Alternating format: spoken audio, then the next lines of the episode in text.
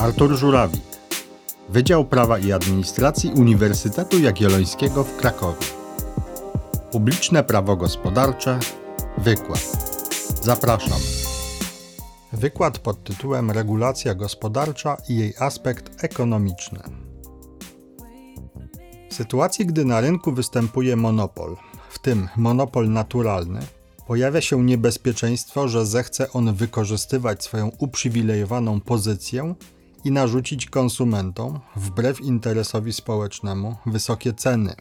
Trzeba jednak dodać, że niektórzy ekonomiści byli zdania, że w większości przypadków, włączając w to monopole naturalne, najlepszym rozwiązaniem byłoby powstrzymywanie się państwa od ingerencji w działalność sektora prywatnego. Monopoliści, ich zdaniem, mogą zapewnić wysoką efektywność produkcji. Jedynym problemem jest to, że narzucają zbyt wysokie ceny i w związku z tym wytwarzają zbyt mało. Większość ekonomistów zachowuje jednak w tej sprawie sceptycyzm.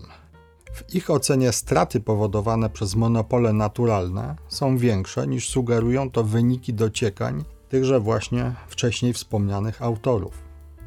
Przyczyną jest to, że menedżerowie w gałęziach niewystawionych na konkurencję i niepoddanych dyscyplinie wynikającej z regulacji nie są mobilizowani do maksymalizacji starań i wysiłku. Jednocześnie brak konkurencji osłabia innowacyjność, co także jest sprzeczne w tym przypadku z interesem publicznym. Z teoretycznego punktu widzenia, jednym z możliwych sposobów zapobieżenia takiemu niebezpieczeństwu jest przejęcie produkcji w tej gałęzi przez państwo. To rozwiązanie nie jest jednak korzystne.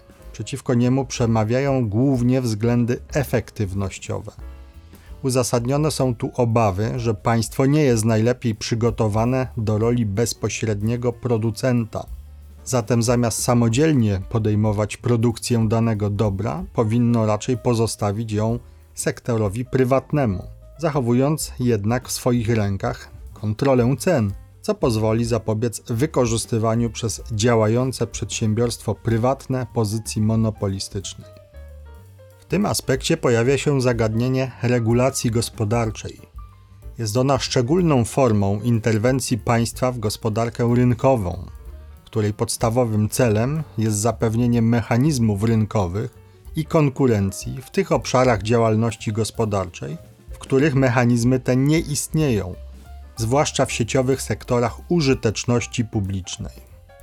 Regulacja gospodarcza jest też rozumiana z innego punktu widzenia jako zbiór norm prawnych oraz indywidualizowanych aktów ich stosowania i egzekwowania które ograniczają wolność gospodarczą przedsiębiorców działających w sektorach infrastrukturalnych, takich jak energetyka, telekomunikacja, poczta czy transport kolejowy. Podstawową przesłanką funkcji regulacji były zagrożenia związane z liberalizacją świadczenia usług prowadzonych w ogólnym interesie gospodarczym. Te wcześniej realizowane były w warunkach monopolu, Potem nastąpiła ich demonopolizacja oraz prywatyzacja operatorów narodowych.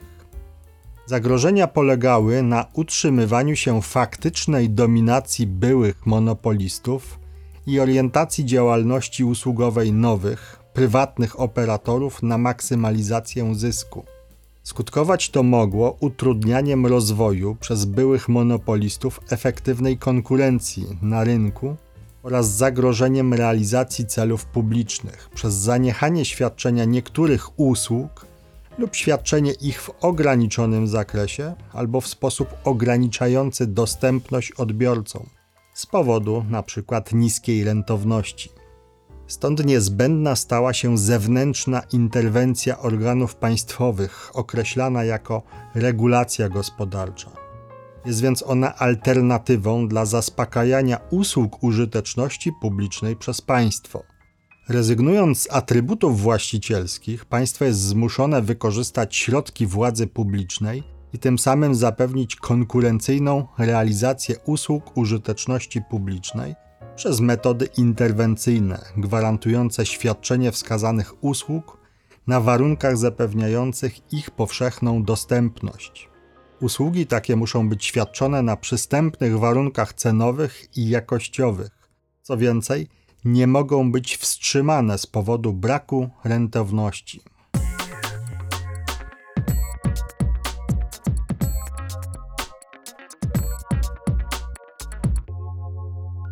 Przedmiotem regulacji może być po pierwsze regulacja sieci, np. w ramach działalności energetycznej.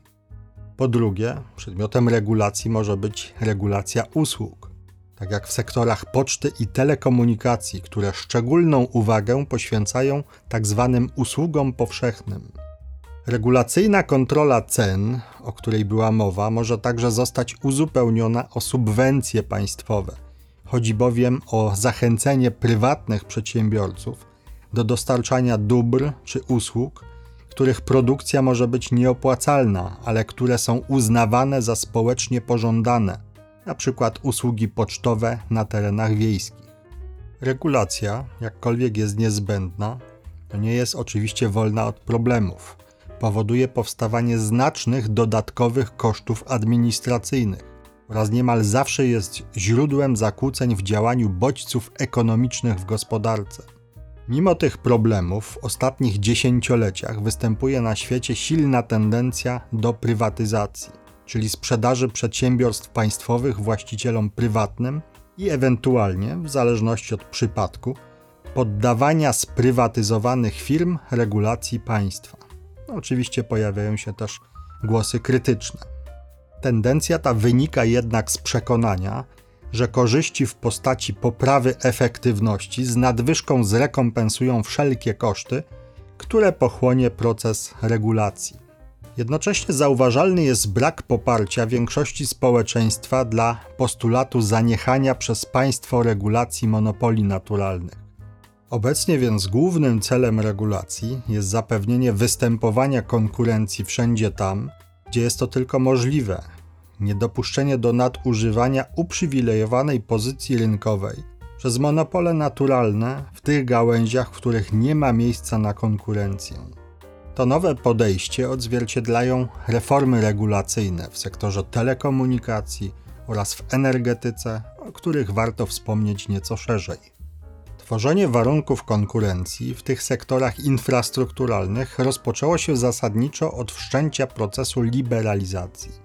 Z tym też było związane wycofywanie się prawnego monopolu państwa, jaki ukształtował się do połowy XX wieku w infrastrukturach większości państw świata. Tradycja monopolu państwowego w omawianych sektorach sięgała bowiem czasów przedwojennych. Sektory te zorganizowane były jako przedsiębiorstwa publiczne obarczone zadaniami o charakterze użyteczności publicznej. W efekcie prowadziło to do ukształtowania po II wojnie światowej w krajach wysoko rozwiniętych państwowego przedsiębiorstwa posiadającego monopol prawny. Jednak po półwieczu swego funkcjonowania państwowy monopol w wyniku wzrastającej nieefektywności zaczął poszczególnym krajom doskwierać. Istniejące dotychczas rozwiązania nie były już więc gwarancją ciągłego rozwoju gospodarczego a jego hamulcem. To z kolei stało się przyczyną przekształceń systemowych w sektorach infrastruktury gospodarczej. W energetyce początkowym uzasadnieniem utrzymania monopolu państwowego była chęć zwiększenia koordynacji, standaryzacji i redukcji nadwyżek podaży. Co za tym idzie, uważano, że monopol taki wpłynie pozytywnie na wzrost efektywności gospodarowania. Duże znaczenie miał tutaj też fakt, że sektor elektroenergetyczny pełnił funkcję public service.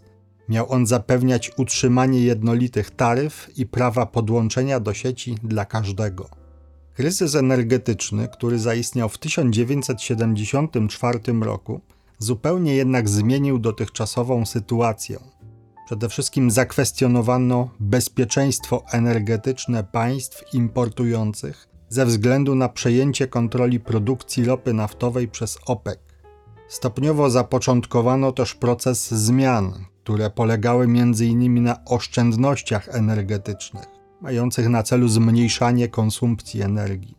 Ostatecznie doszło także do demonopolizacji i deregulacji sektora elektroenergetycznego. Tworzenie rynku w tym sektorze nie nastąpiło jednak jednorazowo, ale etapami. Z dotychczasowych doświadczeń europejskich wynika, że w wyniku reform w każdym kraju zwiększyła się produktywność i efektywność sektora elektroenergetycznego. Można też zaobserwować pozytywne efekty w postaci stabilności i bezpieczeństwa energetycznego, co jest korzystne z punktu widzenia interesu publicznego. Z kolei w ramach sektora telekomunikacyjnego jednym z powodów utrzymywania niegdysiejszego monopolu była chęć pozyskiwania dochodów z tego tytułu oraz przyczyny gospodarcze i chęć zapewnienia świadczenia takich usług społeczeństwu. Dzisiejsze doświadczenia jednoznacznie jednak wskazują, że utrzymywanie monopolu w tym zakresie szkodzi. Wpływa negatywnie na ceny oraz jakość usług. W szczególności wprowadzenie technologii cyfrowej umożliwiło rozwój konkurencji i rezygnację z monopolu. Telekomunikacja była od początku sektorem wysoce rentownym, dzięki czemu funkcje użyteczności publicznej realizowano przez subsydiowanie krzyżowe. Z wpływów za usługi bieżące dotowano na przykład przyłączanie nowych abonentów, zapewniając dostęp do tych usług na warunkach, które mogli zaakceptować także gorzej sytuowani.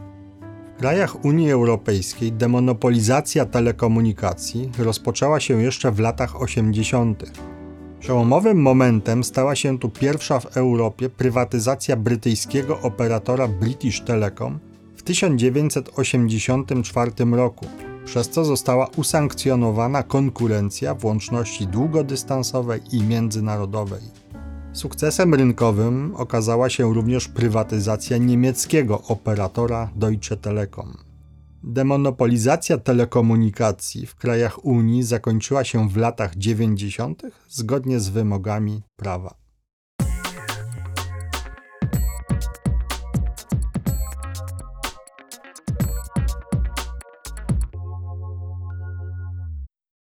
Warto jeszcze wspomnieć, że działalność regulacyjną odnosi się do poszczególnych sektorów infrastrukturalnych.